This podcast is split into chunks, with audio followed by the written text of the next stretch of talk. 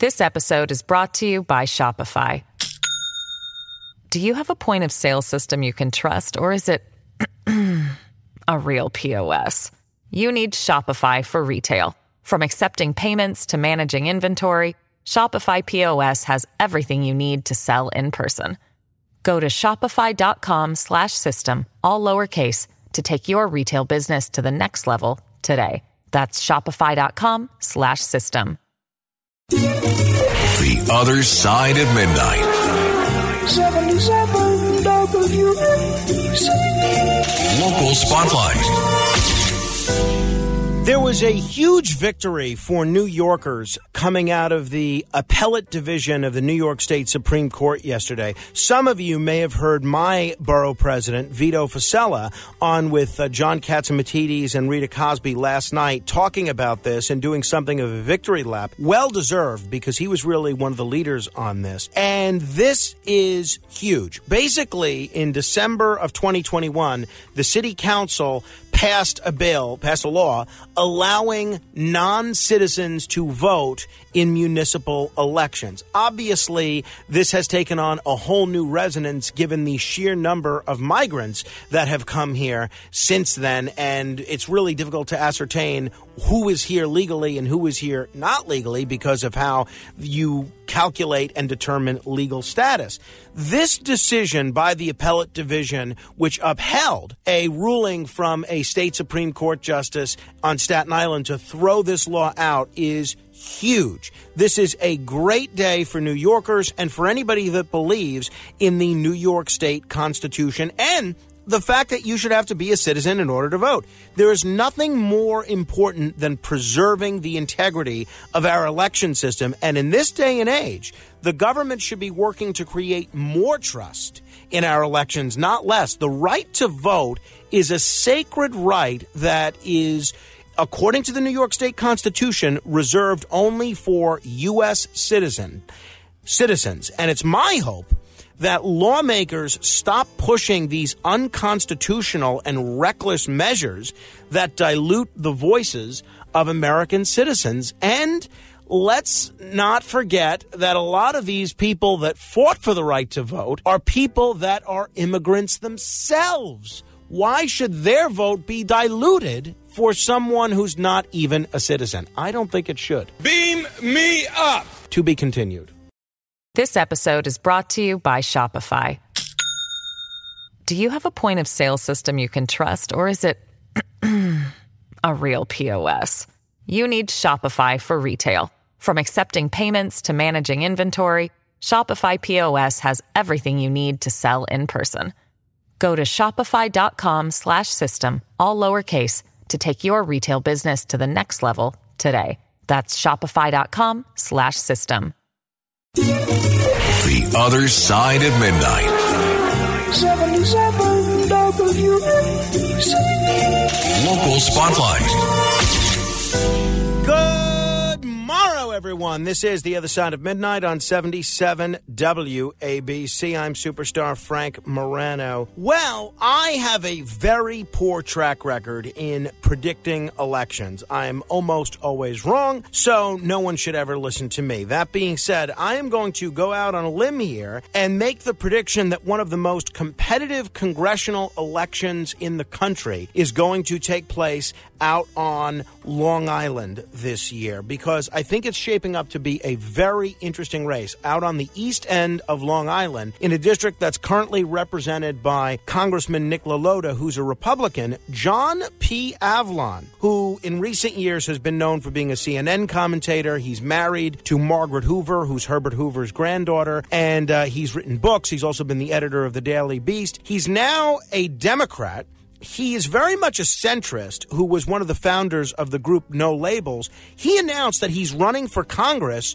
to try to unseat Nick LaLota. Now, I know John Avlon a little bit, and uh, I've interviewed him many times over the years, and he has gotten a little crazy in terms of just being so anti Trump, he's practically foaming at the mouth. But I have to tell you, John Avlon is a smart guy with a lot of common sense solutions on how to improve government. This man is an honest to God genuine moderate, which may make it difficult for him to win a Democratic primary in the first place. But he used to work for Rudy Giuliani. He was one of Rudy Giuliani's key speechwriters and one of the founders of No Labels. And I think it's a good thing that he's running. I think we need more people from the media, from backgrounds that include journalism, running for office. Too often, I see some of my colleagues in the media business not want to delve into the political arena for whatever reason. They want to continue their well paid media career. And I give them credit for running and uh, making a go of this. I don't know who I would vote for if I lived in the district, but I'm glad he's running. And I think this is going to be a very competitive election probably one of the most competitive in the country. Beam me up. To be continued. With crime running rampant in New York, you need to keep yourself and your family safe. Obtaining your concealed carry firearm licenses can be difficult and time consuming. That's where myfirstpistol.com comes in. They'll help you secure your concealed carry license. If you're looking for a pistol, premise, rifle, or shotgun license, call 347 559 7052. 347 559 7052. You must have a valid firearm license issued by the NYPD to purchase, possess, or shoot a handgun or pistol in NYC. The Other Side of Midnight. 77 WABC. Local Spotlight.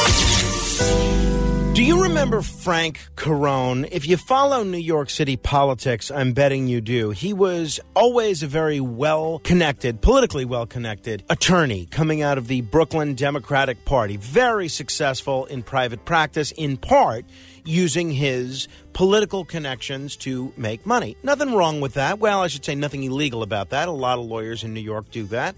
And then he became Eric Adams' campaign manager shepherded Eric Adams' campaign back in 2021. And then when Adams was elected mayor, he appointed Frank Carone as his chief of staff. And he stayed with Adams for a year or two. Well, a firm run by Mayor Adams' former chief of staff, Frank Carone, became a city lobbying outfit just weeks after he and his relatives gave $15,000 to Adams' legal defense fund, evading the prohibition against lobbyists donating. This arrangement is alarming everybody, including the government watchdog group Reinvent Albany, while highlighting the murky ethics of contributing to a politician's attorney's fees. Politico New York has a very interesting article about this. Between November 30th and December 5th, Politico analyzed public records showing Frank Carone, who's also chairing Adams' 2025 reelection campaign, by the way, along with his wife Diana and his brother and his business partner Anthony. They each made the maximum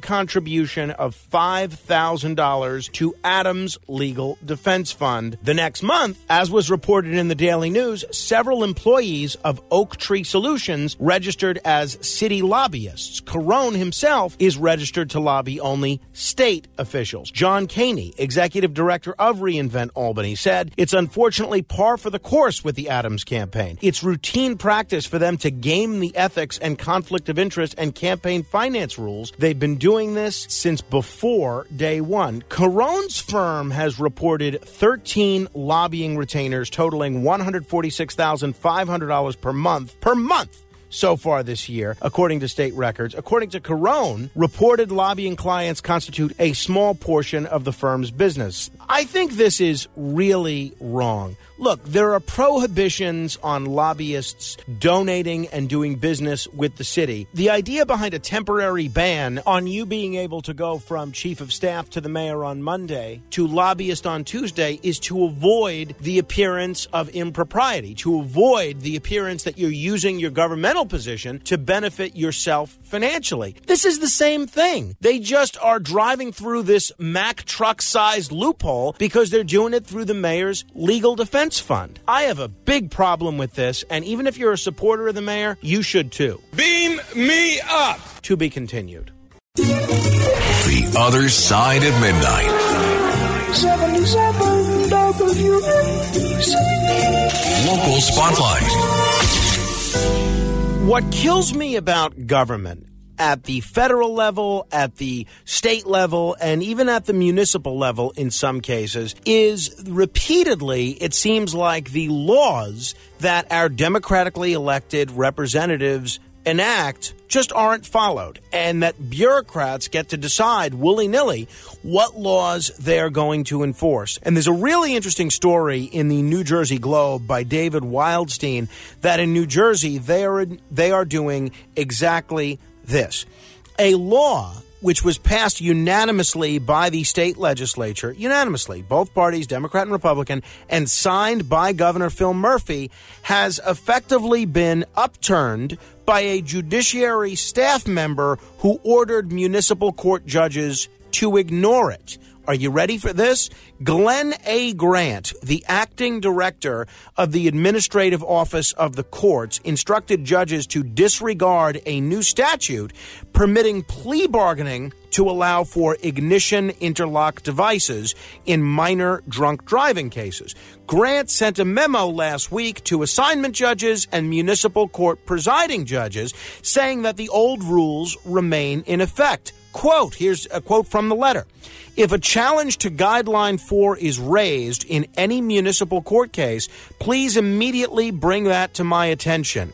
The guideline, this is not part of the letter, the guideline prevents plea bargaining on DWI charges and other non indictable offenses. This is nuts. This is a law that was unanimously passed and signed by the governor, and here you have a staffer who was not elected by anyone telling municipal judges to ignore the law and ignore this new guideline. Oh, no, no, no. If you don't like the law, if you don't feel it was prudent to make this change, then you ought to work to convince the legislature otherwise or vote for people who think otherwise. Or run yourself and make your case. But to just choose what laws you're going to follow, there's way too much of that going on, and now it's certainly going on in New Jersey. Beam me up. To be continued.